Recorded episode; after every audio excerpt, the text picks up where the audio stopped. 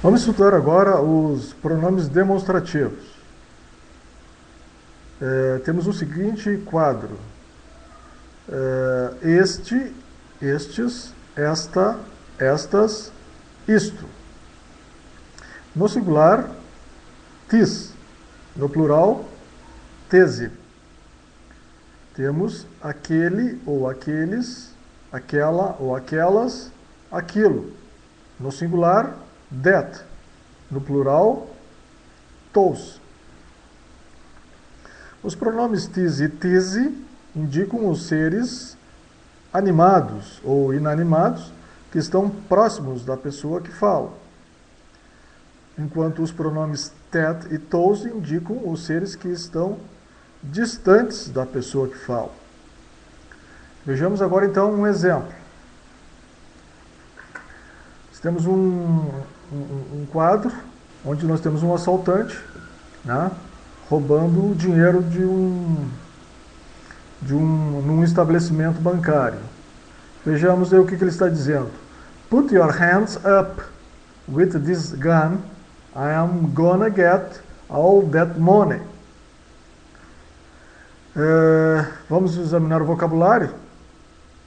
Put your hands up significa põe as mãos para cima. I'm gonna, I'm going to, eu vou. Gun, revólver.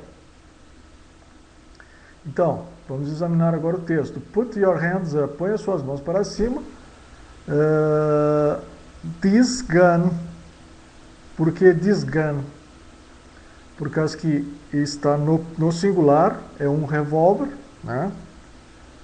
Então é this, é este revólver. E é this e não that porque está na mão do, de quem está falando. Uh, I am gonna get. Eu vou.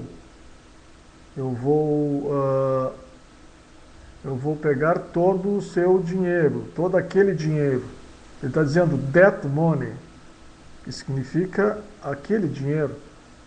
O dinheiro, uh, neste caso, está, está próximo lá da pessoa que, com quem ele está falando, e, mas está distante da pessoa que fala.